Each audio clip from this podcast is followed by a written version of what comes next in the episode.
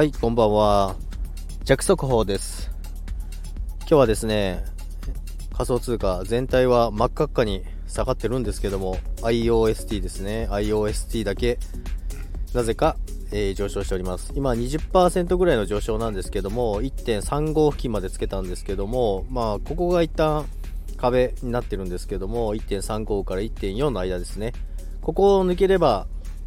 あっという間に1.5を超えてくるんじゃないかなと思いますけども、さらに追加しようかなと、弱も思っております。コインチェックがですね、あの免許証とかの本人確認書類の待ちがすごいみたいなんですので、多分、それが認証された方から、片っ端からみんな買ってるんじゃないかなと思いますけども、とは言っても、まだ1.3円です。なので、ぜひぜひ、買おうと思ってる方は、まだ全然遅くはないと思いますけども、